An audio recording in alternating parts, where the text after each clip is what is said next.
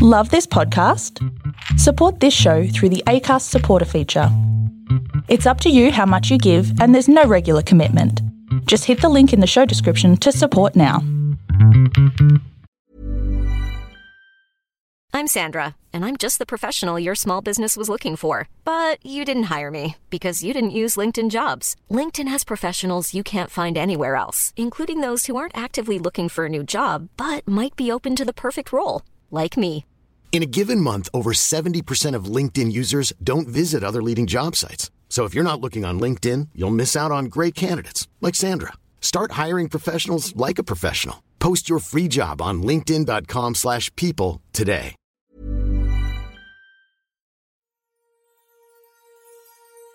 Welcome one and all to the Storybox podcast, the place to be if you are a lover of stories. My name is Jay Phantom, former real estate agent now, living my purpose, sharing amazing stories from people all over the world. I'm grateful that you're here today. Now let's journey into the Storybox together and hear more about whose story will be unboxed today.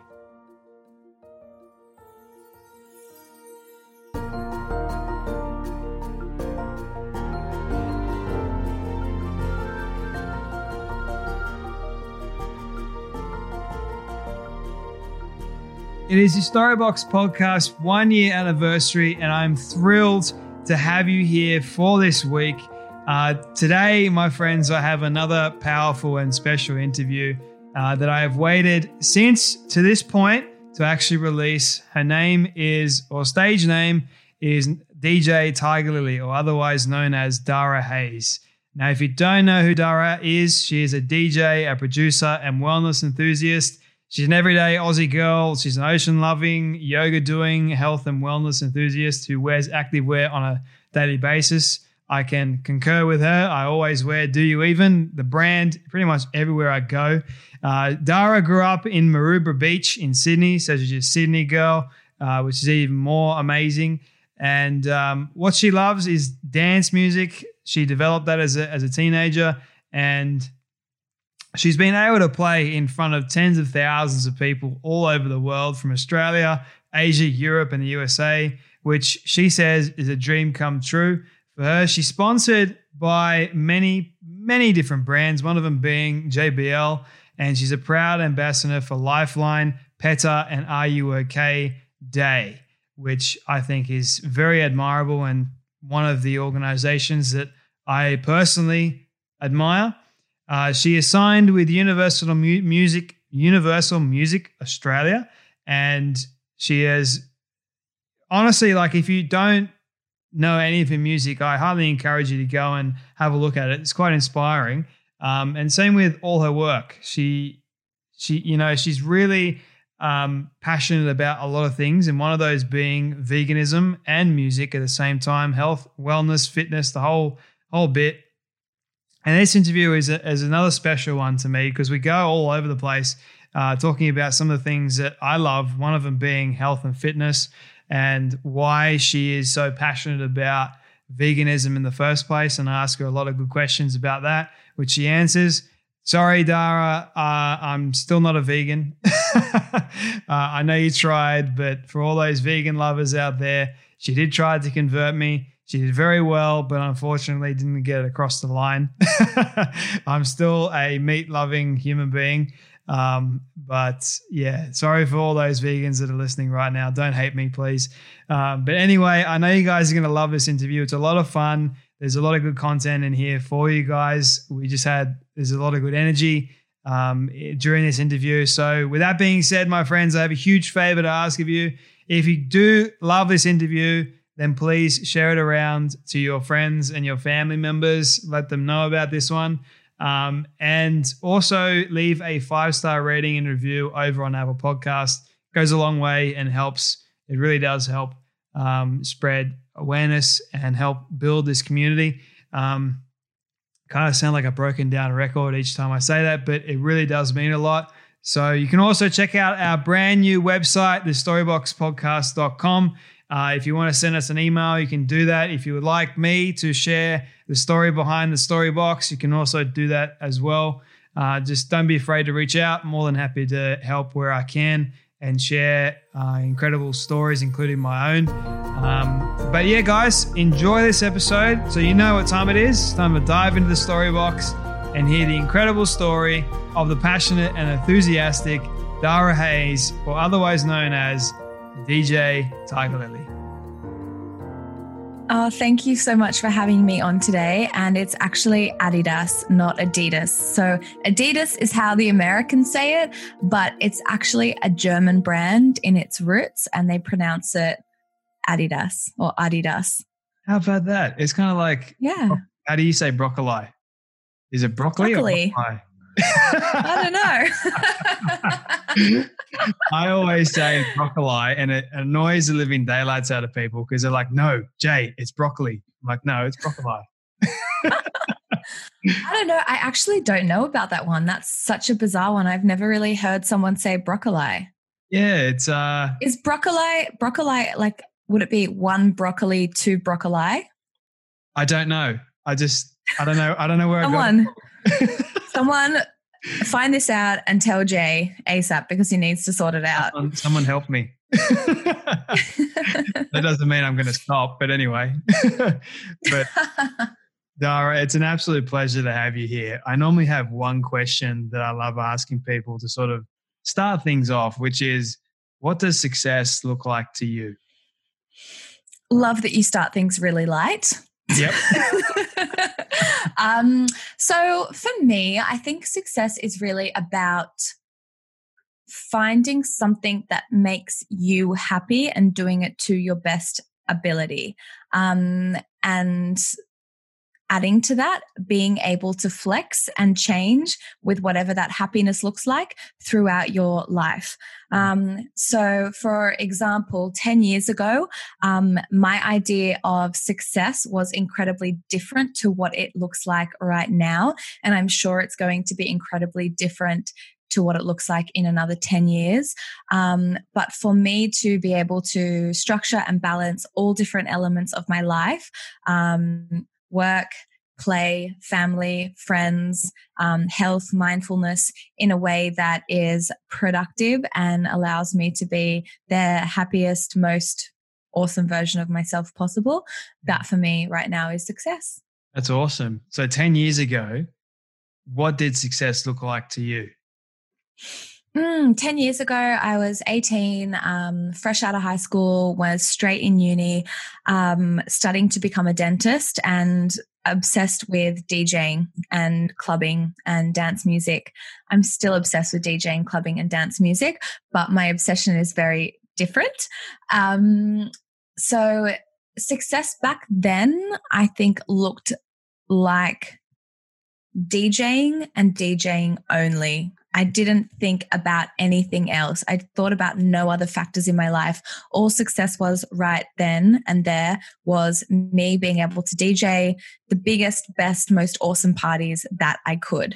And to be honest with you, I think that obsession and that um that blinker vision that's not the right phrase but you know like you know having blinkers on and only looking at one thing that kind of obsession with dance music and djing um, was part of the reason why i think i achieved so many of my goals and did become successful um, in the dance music industry mm. because I was so focused on that goal all the time. I wasn't thinking about my health. I wasn't thinking about my family or relationships or anything else. Even my university degree, I wasn't even really thinking about that. I was just kind of doing that on the side, um, getting through. Uh, so, yeah, that's what it looked like 10 years ago. And um, obviously, over the last 10 years, it's changed a lot, which is cool and awesome. Um, and that DJing and that success, I suppose, is still a big part of what my success picture looks like. But now it's only a part of it, it's not the full 100% picture. Mm. I think when you're 18 years old, and I, I can resonate with this with you, you kind of have tunnel vision. So you sort of have like you're focused on one thing and one thing only, and nothing else really matters. But then you sort of realize as time goes on, hang on a minute, um, I'm not fulfilled. I'm not happy. And it's kind of like, why is that? And, you know, I, I went through last year, I went through a difficult breakup. I also went through I was in a career in real estate. I was doing very, very well, uh, but I was not happy, not fulfilled. And I sort of, when I left, I fell over the moon, but then I was still lost. I still had to find my my new identity almost. And I went on a on a journey. and uh, that's pretty much how the storybox became about and figuring out that I wanted to help people uh, first and foremost and trying to understand what that actually really looks like. And I think it's it's very true. Like happiness and success, they they play hand in hand for many people. Um, I'm curious to know what are the things that actually make you happy today. Yeah, so many different things now. Um, my health is a really important one uh, because I've been through some periods of poor health, and that's really made me realize that being healthy for me is such an important factor on my overall well-being. Um, relationships is obviously a massive one, whether that be with my partner or with family and friends. Um, my dog as well, he's great. Um, and then just being able to do extracurricular things, hobbies, which I'm kind of interested in that I may not have had or made time to do before, like yoga, like Pilates, like going and hanging out with my friends, reading new books and learning about new things, listening to podcasts, um, just doing things that I enjoy. And they all sound kind of pretty boring. I'm not, you know, jumping out of planes or, you know, climbing skyscrapers, but they're things that make me happy and make me feel um, really fulfilled. Mm. So you mentioned there for a moment that you were in poor health for a little bit of, of your life. Can you are you able to share what actually happened? Yeah, absolutely. So, um, long story short, I was traveling a lot, partying a lot, not sleeping a lot.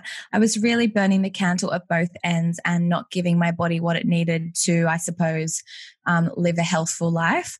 Um, and then I kind of started to develop symptoms of poor gut health. Mm. Uh, and if you know anything about gut health, it really is affected, or it affects everything and is affected by everything. Yep. Um, so your sleep, your stress, your food, all of it. And similarly, it affects, you know, your energy, your moods, your skin, just like everything. Mm. Um, so I ended up being diagnosed with um, like low level Crohn disease, which is like an inflammation inflammatory disease.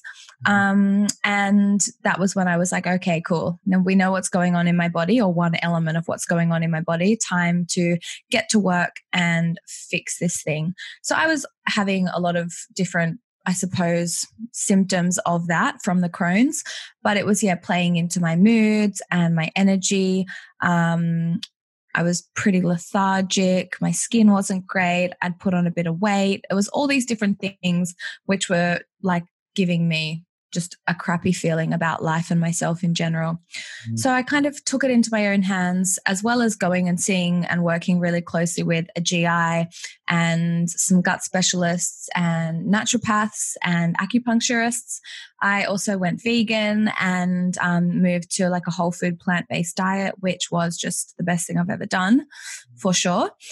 And um, yeah, I now have a really awesome, resilient stomach, um, and I'm back to normal, which is great. I'm fully off the medication that I was on before, which is really, really great. Because um, with diseases like Crohn's, they often want you to be on medication for your whole life, um, which isn't a great thing. Um, so yeah, I'm totally medication free now and have been for years. So that's really awesome. Wow, that's that's great to hear, honestly. And I don't, I I can resonate and relate to a lot of what you said in terms of the gut health problems. I spent nine days in hospital in absolute agony, uh, trying to get my gut back on track because I did it to myself. What happened? You, are going to laugh at this, um, but I did it to myself, right? So I went through a phase, it was pretty bad, uh, that I cut out all carbs and all I was doing was eating well, one kilo bag of spinach and cheese sauce every single day. Yep. What? Yep. Why did you choose those two foods? Um, I had a, a, an obsessive compulsive disorder. Um, okay. and I just, if I, I didn't really understand balance that well. Know I had addictions and I thought, okay, I thought I was like Popeye. So the more spinach I had, I felt like I was going to get stronger, but it went the complete opposite. And I ended up going from 72 kilos down to 53 kilos, a stick. Um, and I was running for two hours every single day, plus working out for 40 more minutes after that. Weight Jesus. training. Yes. Oh was, my God. I know. I realize that now, but back then uh, you, uh, you couldn't tell me. You couldn't tell me that I was an idiot. Um, my mum tried to many, many times, but eventually, you know, very much like you, I was burning the candle at, at all ends and I collapsed. I started going yellow. And when we got back from a, a cruise, then um, I, I went to the doctor and told the doctor what was happening. And she's like, you need to go to hospital. So I went into hospital and then pretty much all my dignity was stripped in four days. And then it was extremely painful. And then I went home for about a week, and then I was back in hospital that Saturday at the San Hospital. Uh, this time under a gastrologist, a. I can't even say it. Um, Yeah. And uh, he basically said to me, he's like, "Look, these this is what we're going to do to you. We're going to give you all the stuff that they, we give you uh, before a colonoscopy, but we're going to up the dose." And they had to flush out my entire system and make sure that it was reset, basically. And then I ended up contracting SIBO, small intestinal bacterial overgrowth. Yep. Uh, No. so it's a full on story, Dara. I kid you not. Um, but I, I'm much better now. Uh, I eat. Are you 100% better? I'm 100% better. You know, Awesome. I, I managed to, most of it was all mental. And then I Mm. transferred all that mental crap out of my system and fixed myself, basically. But it took time. But um, Yeah, your gut is such a uh, such a mental thing. Whenever I get stressed, the first thing to go is my tummy. Always, even now, like it's a good indicator of when I'm not happy. My tummy will be feeling funny. So it's awesome that um, you've identified that. But the craziest thing is that, like so many GIs, I think you could say it gastroenterologist. Yep. Um, they I know my one, he was not very up with any of like the new thought around gut health. Um, so didn't particularly want to hear about um, decreasing inflammatory foods like meat and dairy and didn't want to hear about things like acupuncture or meditation to decrease stress and the change the any the way my energy was flowing throughout my body he was like nah it's all woo woo but in the end i really think that's what fixed me How about that, right? I mean, I remember going to see uh, a naturopath as well, and at first I was like, "Nah, this is this is stupid. Why? Why? I don't I don't believe in that." But she ended up fixing me too, so I was like, "Oh, Mm. now I believe it." and our family decided Um, to go. Yep. Yeah, I think it's just really important that people find really good quality practitioners because I think the worst thing is for us to be like on podcasts being like, yeah, I did this, I did that. And then they like they have a really serious disease and instead of going to the hospital, they go to like a naturopath. I'm like, no, you need to like do the Western and the Eastern and make sure your practitioners are really, really good. And it's hard to find them these days um, especially really good gut practitioners. I worked with an awesome girl called Elisma Lambert right at the end of my journey when I was getting better. And I felt like I just needed someone to push me 20% further over that, that edge to like, everyone's after a good gut practitioner. Elisma Lambert, I think is her name. Mm. Yeah. It's yeah. I, I think it's important, like go bouncing off what you just said, go to the doctors, um, find what's wrong. Don't like I've been speaking to someone that said if your body, if you if you experience pain, that's not normal. Your body's trying to tell you something. So go to the doctor and say all your symptoms. Don't keep it off because it could be serious. I did that for a very long time. It ended up being so much worse for me. So if you can learn anything from me, uh, go to the doctor straight away. Don't think that you you know everything. like I did. And uh, yeah. so, but I'm curious about this choice to go vegan. Now, um, I'm personally not a vegan, but I'm always curious about what what does veganism entail in terms of like what do you um, eat on a regular basis? Um, how has it actually really helped you? That sort of stuff. Mm, yeah. So I initially went vegan for my gut problems directly. Um, and I wanted to see if having whole food plant based diet would really help me health wise, which of course it did. I'm under the opinion that like having a 90 to 95 or 100, so 90 to 100% plant based diet is the way to go for all humans. Um, sure that 10% can be flexed with you know people who have really specific needs or, or disorders but yeah for me or my opinion is that it's definitely the healthiest diet. Um, my health improved in leaps and bounds. My energy, my skin, my hormones, like everything just like fixed itself and aligned itself, which was so awesome. And this was happening over a period of like 12 months. So in that period, I was like, shit, something good is really happening in my body. What is this? I've got to suss it out. So then I started looking into what veganism actually was from a uh, I suppose, a lifestyle perspective and why people actually were went vegan apart from their health. And I started to watch and read and learn all about the environmental impact um, that the animal agriculture industry has on the world. And then also, of course, um, the animal rights element of it and I suppose the moral and ethical side to veganism. And I can definitely say now that the main reason that I'm vegan is from an animal rights perspective. I really truly believe that um, the way that we do things these days, the industrial industrialization of um, animal agriculture has just really created such an incredible darkness, I suppose, over our human race. Um, it's not right the way we treat animals, the way we breed animals. And funnily enough, it is the main thing that is killing us and our planet, which is pretty mind blowing. You know, we grow and breed and torture and murder these animals. We're talking like 7 trillion a year. 7 trillion. Like, that's just ridiculous. If we killed humans at the rate at which we kill animals, the human race would be extinct within two weeks. Mm. Mental, absolutely mental. So, we're doing all this awful stuff to these animals, and it's literally making us sick really fast. Like eating inflammatory animal products is one of the main reasons why people get heart disease and diabetes and all this crappy stuff. Mm. And as well, it's killing our planet.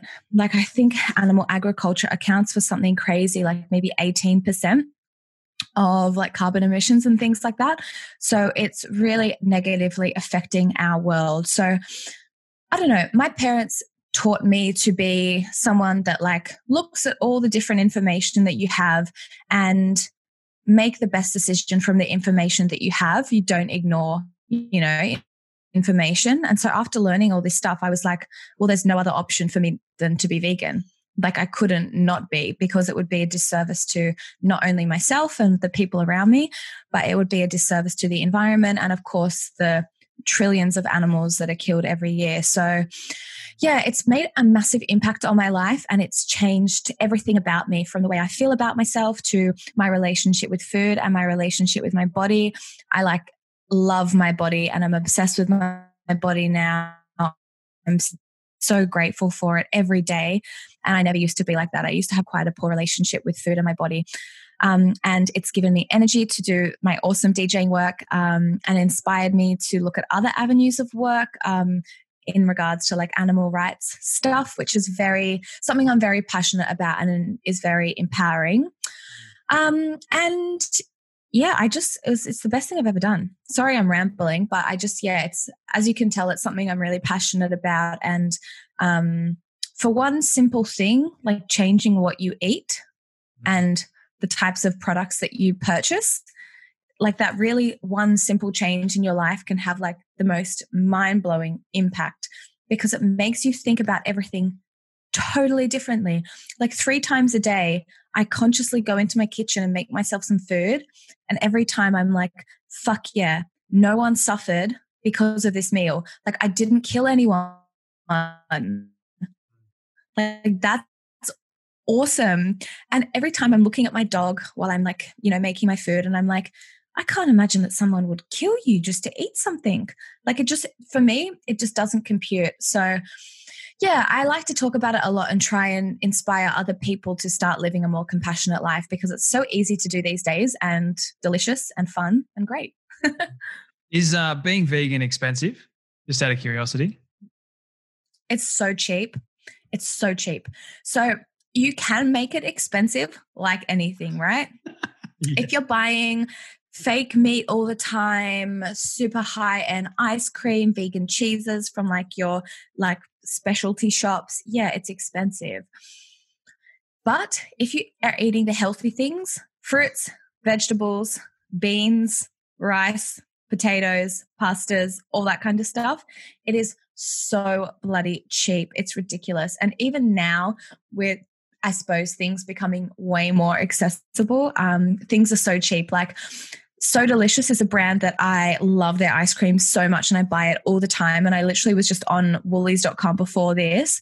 It's half price at the moment. So you get a box of four ice creams for freaking four four fifty or five dollars. That's cheaper than normal food, people.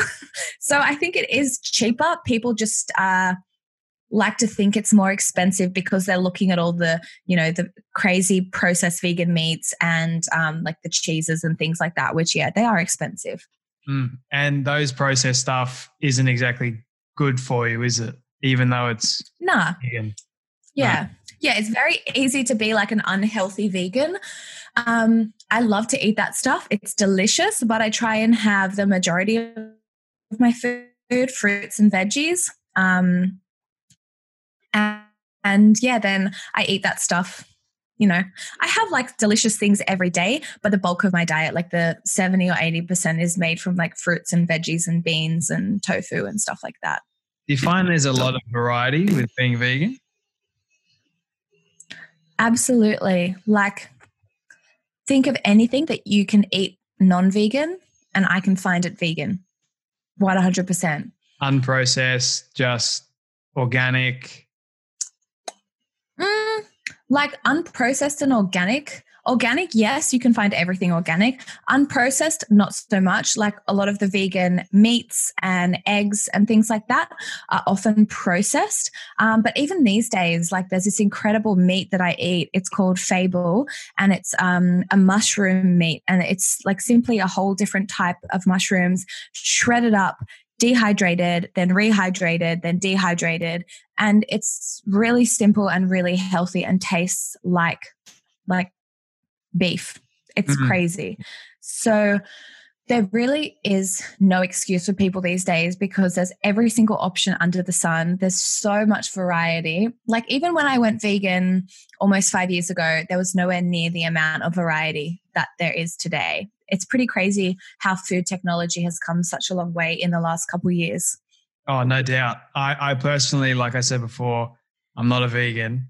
I wouldn't make a very good vegan because I'm very fussy. I'm a fussy eater. I'm I'm a lot better now than I was before, but um, I, I like I have an acquired palate, you could say. Um, mushrooms is not a friend of me. I'm just gonna say that. Are you kidding? I know it's gonna cause a lot of hate. They're like, "What? hey, come on!" You're living um, a sad life, my friend. Yeah, yeah, but yeah, probably right. But um, I, yeah. I just, never, mushrooms are amazing. I've never liked mushrooms or avocado. So those two things I try and and try and chuck out of my my life. I know I can see you you're stressing like Avocado is literally my favorite food on the planet. You are crazy. what? Maybe it's the texture. I think so. Same with bananas for me. Like I just don't like the mushy. mushy. and You're calling out all my favorite foods: bananas, mushroom, avocado. this is the start of a great friendship. I can guarantee you that. you hate all of food. um, but lucky we don't have to like the same stuff. that's true. That's very true. But I I agree with you in in the way that animals are treated. Um, I'm an animal lover myself. I've got a German Shepherd dog, and you know you would never see me at all hurting any animal. Like my my heart just does not compute. Neither does my brain. Like even if it's a mouse, for goodness sake. I mean, like I'm such a softy when it comes to that. I know mice breed like the plague, and it's going out of fashion, but just there's life. So I don't like that life being taken away. I don't know what it is about me. I just don't, animal or not, I just don't like life being taken away, if that makes sense. So, do you eat meat and dairy? I do, yeah, but I'm not thinking about the animal being killed. so, let me play the devil's advocate. Instead oh. of you killing the animal, you're paying someone to kill the animal for you in a place that you can't see it. So it makes you feel better about yourself. yes. So I think, yeah. yeah. That's, that's, Just think true. about that. it is true. It's good to think about because people don't think about it. People really want to dissociate with our food. Like if mm. you had to go, like let's say tonight you're going to have lamb for dinner, you had to go and kill a little baby lamb, you'd be having tofu 100%. And I think about 99% of the population would be having tofu with me, you know, but it's like we are so disconnected from what we eat. We don't even see on the packet what it is. It's just like clean, no blood, in plastic. I think that that is like a massive problem for the whole food industry is that people are so dissociated with what we eat, you know? Like you pull an avocado off the tree and it looks the same as like what you get in Woolworths. You have a baby lamb and have to kill it. It's pretty different story to what you get at, you know, at the supermarket to the to the process. Mm. I think it's just the way we see stuff. Even fish have the ability to think and to learn and to feel pain, but trees aren't like that. They're totally different. So I, I understand what you're saying. And a lot of people do kind of think that way, but it's totally different. Like it's like comparing apples and oranges mm. or apples and baby lambs. Yeah, that's very true. I, I think I think it's good to think.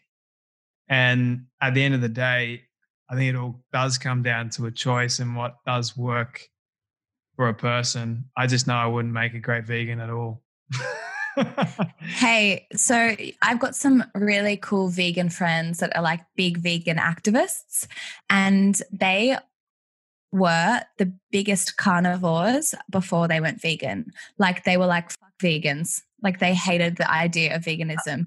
Seriously. So there is really hope for everyone. Um, even me, I used to tease my vegetarian friends. I was like, that's lame. Just eat meat. And now I'm one of them. So there's definitely hope, I think, for everyone. It's just about finding a reason as to why you want to do it. And it's about, I suppose, realizing that, that all these lives um, that are taken away from these trillions of animals every year are actually important. And our taste buds, sure, they're important, but they're not worth someone dying for, you know? Do you ever think, though, that if we didn't kill these animals, we'd have an overrun on the population with animals? No, well, it wouldn't be the case because people wouldn't be breeding them if we didn't kill them. Like, let's just say a chicken, a chicken farm has a thousand chickens, and all of a sudden people stop eating chicken, so he can't sell the chicken. So a month later he's still got a thousand chickens or he might have 800 and 200 chickens that have been killed and are in the freezer waiting to be sold and he just can't sell them it's going to put him out of business before the chickens breed and overrun his farm because when you think about it most of the time these animals are like raped or it forcibly inseminated i suppose um, they're not allowed to breed naturally. It's not like a mum and dad being like, yay, let's make a baby like the women are actually raped. And so it's all very, very controlled. So, yes, if people continued to breed and none of the animals were being slaughtered, maybe there'd be a lot more animals than we have today. But when you think about it from a logical and realistic perspective as how it would happen if we stopped eating as much animal product as we do, things would change before animals, say, overrun the place. Because at the end of the day, they're in captivity and they're being bred for a purpose. Um, and these farmers know how much they're selling. They know how many new animals they need to breed every year to kind of keep profit and to keep kind of um, the demand or keep up for the level of the demand. Um, so yeah, it's it's pretty interesting. There's been like a massive decline in dairy sales, um, and a lot of dairy farmers are changing over to nut milks, which is really exciting. Um, and they're doing that as a result of seeing way less need in the dairy industry and seeing the numbers drop massively, which was exciting. Um, and then seeing a need and a real market for these nut milks and oat milks and soy milks and things like that, which are like infinitely better for us and for the planet, and of course all the cows too. Mm-hmm. I saw a um, a funny video from Jake Jack Whitehall, and he was talking about walking up to get his coffee, and then he asked for a, a black coffee or something like that, and she's like, "Do you want it with skim, oat, uh, almond, uh, all these milks, and he's like, I just want a coffee, like with milk. And he's like, that's the way we're headed. He's like, you got um, you got to milk. He's like, stop milking things. You got have milk in the world. it's so true. We've got so many different types of milks now. But you know what? It's awesome. Like the choice is amazing. And like I personally just have black coffee, but I used to have oat milk lattes or um, soy milk lattes or almond milk lattes, and they all taste so good. And there's no cruelty involved, which is awesome. So, yeah, it's definitely, it's not even like a comparison with the milk kind of situation. It's like a direct upgrade. No animals are killed. It's way better for the environment and it's way better for you. And it tastes better. Mm. Like, where's the downfall? There's no negative. I love I love my almond milk. To be honest with you, like when you have strawberry almond milk, and there's a, mm. a company that I buy the almond milk from. They're called uh, Nourish Nourish and Care, and it's from a pharmacist, so he knows pharmacist and naturopath as well. So he's very on the know about the health benefits of it. So it's pretty pretty damn good, I have to say. The taste as well, it's oh, outstanding, Dara. I kid you not. Um, the best almond milk I've ever had. You should taste um yeah, you should taste oat milk. Have you tried oat milk before? No. I don't Okay. It's I'm not a fan of soy or anything like that. yeah, okay. The oat milk is amazing. If um you're after like the creaminess and that really thick, delicious, like dairy esque texture, the oat milk really replicates that. It's like it's the best comparison for me to like traditional full cream cow's milk in that the oats are really like thick and creamy and it blends really nicely. So yeah, if you can try that, try that at one point and let me know what you think because for me that's like yeah. my fave. Well, thank you for the recommendation. I'll definitely have to check it out now. Pleasure. but, um, moving a little bit forward or back a little bit actually um, to how you got started as a DJ. You know, like first of all, I want to know what exactly does a DJ do? Like apart from just being, I learned the other day that DJ stands for disc jockey. And uh, I'm like, yes. okay, what does that actually mean? Is like you spin discs or you what what what is it? Yeah, so the word DJ is disc jockey, and that comes from when DJ DJing first started when the DJs were playing on turntables with vinyl records. Um, so they had these big discs um, or records or vinyls or whatever you want to call them, and they were mixing them together. So the premise or the basic, I suppose, way for me to explain DJing is you've got an hour's time slot and what you need to do, or two hours time slot or three hours time slot, and you need to smoothly and seamlessly transition from song to song throughout that time slot and take your audience on a journey. So you've got one song on the left hand side of you on um, one of they're called CDJs, um, and it's like a deck where you have the song playing, and then in the middle you've got a mixer, and on the other side you have another CDJ or turntable, and that's where the other song's playing. So you're going to mix the left song into the right song. And then while the right song's playing, you're going to change the song on the left turntable. And then you're going to mix the left song into the right song. And you just keep doing that, passing each mix one to another throughout the whole time period of your set. And in doing that, like, yeah, it's definitely an art form in that there's infinite possibility of what you can do. And not only that, but there's infinite possibility of what the crowd's going to be like and what the show's going to be like. And learning to play to a crowd is definitely an art for sure. So, how does someone become great at it? Practice, so much practice. Um, yeah, I started practicing in my bedroom 10 years ago now and would just play, play, play for hours and hours and hours every single day. Um, and then in 2011, so a year after I started practicing, I found out about this competition called Your Shot. And pretty much what it is, it's it's like a young it's a competition aimed at young people to try and get them learning how to mix and perform and kind of giving them a break into the music industry. So I did that and I ended up coming second in that, which was awesome. Uh, we so there's about a hundred people in each year competition, say, and at the end of it, you do like a six week, you do a six week training period, and then at the end of that, you do like a big DJ festival competition thing. So yeah, came mm. second, and then in doing that, I got given a residency at Soho. Um, which of which is a nightclub in or it was a nightclub in King's Cross, RIP. For those of you that um, aren't familiar with like the Sydney clubbing scene, and um, yeah. that pretty much like gave me my pardon. It's dead now, King's Cross. Oh yeah, it's very very very very sad. Mm.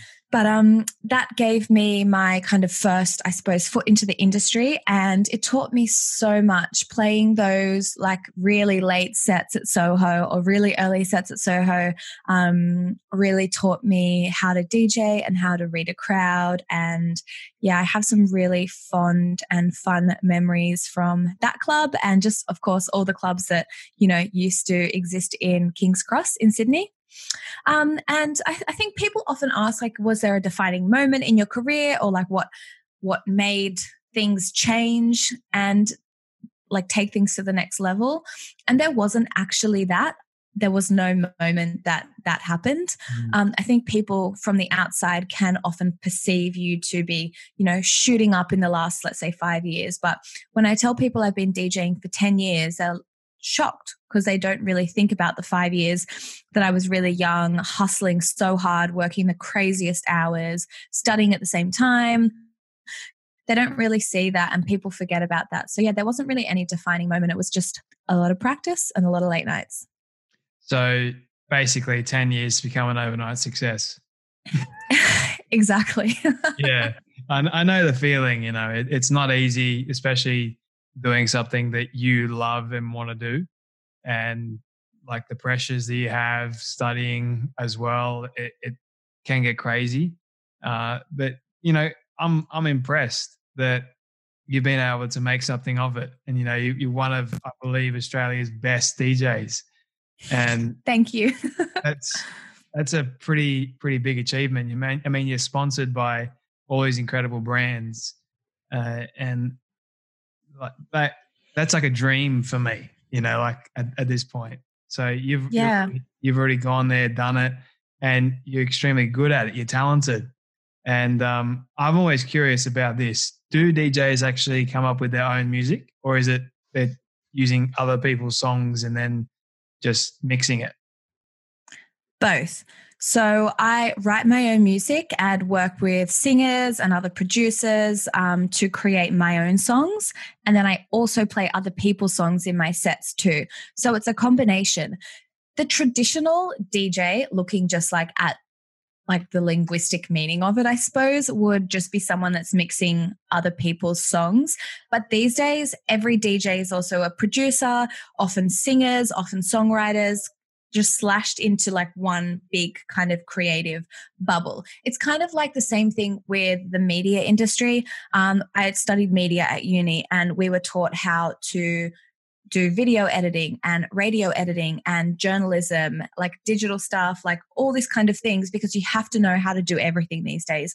And that's kind of similar to the dance music industry um, in that you give everything a go these days for the most part. Well, most DJs do.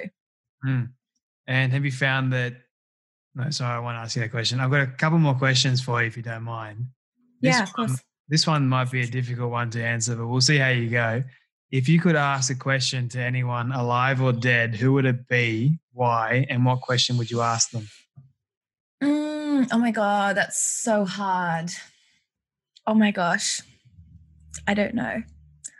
Let me think about it. Can we come back to it in five minutes? We'll come back to that question. Okay. I want to say something really profound.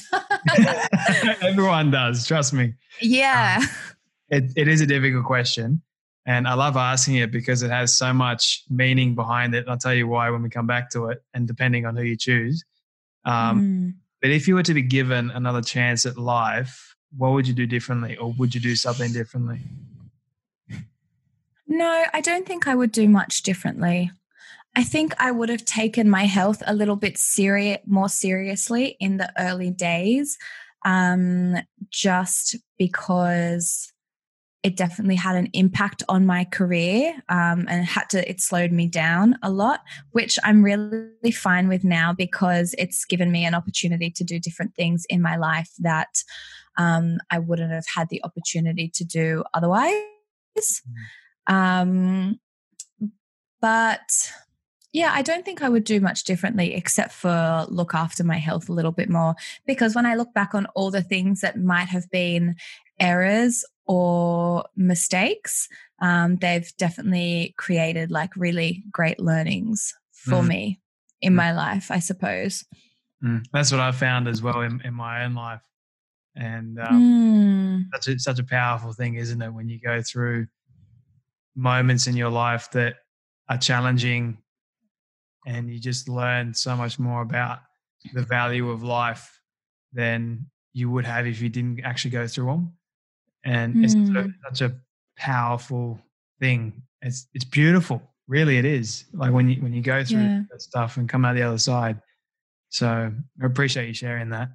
Um, yeah, I've thought about my um my question for someone who's alive or dead. I often think that I would ask like a musician or an artist a question because obviously that's what I'm really passionate about and what I love. But the things that I would want to ask them would be like, you know, how did you create this melody or how did you think of this lyric? And realistically, they're like prodigies, they're geniuses, so they just do it. I think what I would like to know and ask is I'd like to ask Jacinda Ardern, you know, the New Zealand Prime Minister. Yes. I'd actually like to ask her about what keeps her motivated and balanced and on all the time because she is literally the most superhuman woman that I have ever seen in my whole life. She has a family. She's she's just had a baby. She is running like in my opinion the best country in the world, like just running it so well. And for her to be doing that up against like all these other dudes who are running countries and absolutely failing at it, I'm just like, what what gets you up? How do you do it? Tell me your secrets. What motivates you, and how do you like stay, I suppose, positive when there's a lot of naysayers about, um, mm-hmm. especially coming from like a obviously male dominated industry. Similarly, I know that there can be a lot of issues in that. I would love to sit there and have a gas bag with her about all of that kind of stuff. Mm, the power of being a woman. I think it's it's incredible. And she's done yep. she's done yeah, like I don't know too much about her, but I've heard a lot about her. Um She's amazing. You should um yeah, just just Google her. She's just phenomenal. I don't know how she does it. Ah, uh, wow. Jacinda Ardern. Did not expect that. Mm. How about that? Mm. Well, as I kind of said, I, I I've often answered these questions like saying things in regards to, you know, artists that I grew up listening to, wanting to speak to them about times in their life for inspiration. But when you think about their answer, it's probably just going to be, oh, I just did it. You know, I just created this song or I just wrote this lyric. Um, and I'm like, oh, okay. because they're just so talented at what they do. It just comes you know honest and like for me anyway when thing when i'm being creative things just kind of come out and you don't really have the words to explain how mm. that happens it's not necessarily a process um mm. so yeah i think i would like to speak to someone who is slightly more left field from what i'm um what my business and my passion and my work lies in yeah and also you, you don't know like expect the unexpected as well so, absolutely. Like, have you read any of those um, books that uh, Tim Ferriss collated? Um, like, it's I've, I've literally got them up here.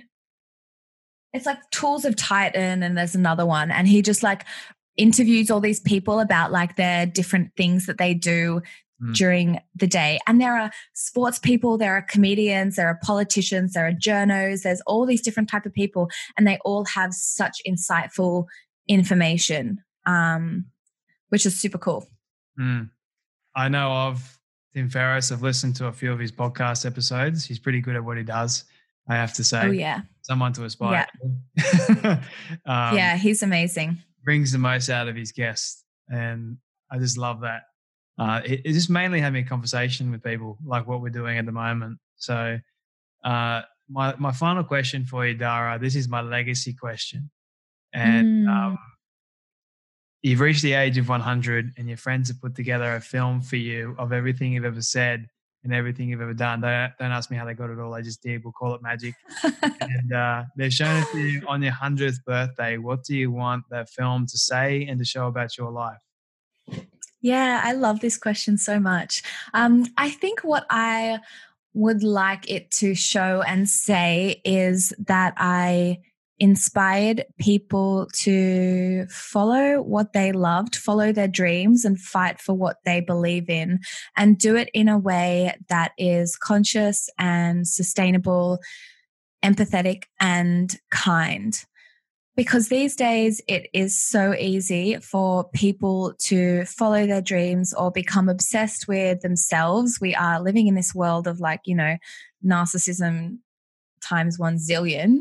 Mm. Um, and people aren't necessarily thinking about other people in the world or, of course, animals um, and the environment. So I would love if I could live my life inspiring people to follow their dreams, whether it's becoming a DJ or a podcaster or an interviewee or a journo or a politician, but do it in a way that's really conscious of not only themselves, but other people and like the world at mm. large. I think that's a powerful way to sort of end our conversation. Wow. and just as your way. dog opened your door as well, I was like trying to say this like really powerful statement, and I saw this cute little puppy come in. oh, she always does that. She's a big mooch. She um she doesn't like being left alone. Um yeah, she's a one of a kind that one. She thinks she's a human. Oh yeah, they all do. Mine's literally just lying by oh, me right now as well, and has been the whole time. oh, little legend. Yeah, they're the best. Yeah. um, well, thank you so much for this conversation today. It's been so good. We talked about so many different things, and I'm like really grateful for you for asking epic questions. I don't like this part because it means that sadly we have come to an end of yet another incredible story. I just want to say thank you to all of you for tuning in and listening to our guest today. It is my prayer that you would have felt inspired, motivated, challenged in some way, and that you would have learned something new as well. If you'd like to hear more amazing stories like this one, you can do so now by searching up the story box on any podcast platform. It's that easy. If you did get something from our guest today, please share it around to a friend or family member that you think could benefit from hearing this powerful story. And before you go, please leave a rating and review on Apple Podcasts. It will only take 30 seconds and it will go towards reaching more people. Let's start changing lives through powerful stories like this one. Your support is greatly appreciated. Until next time, when we dive back into the story box, I'm Jay Phantom, and don't forget, your story is worth more than you know. I'll catch you next time.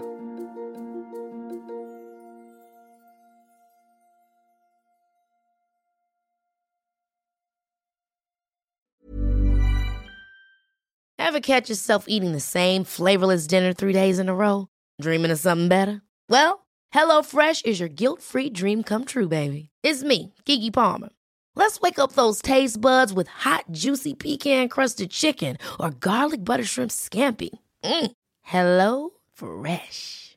Stop dreaming of all the delicious possibilities and dig in at HelloFresh.com. Let's get this dinner party started.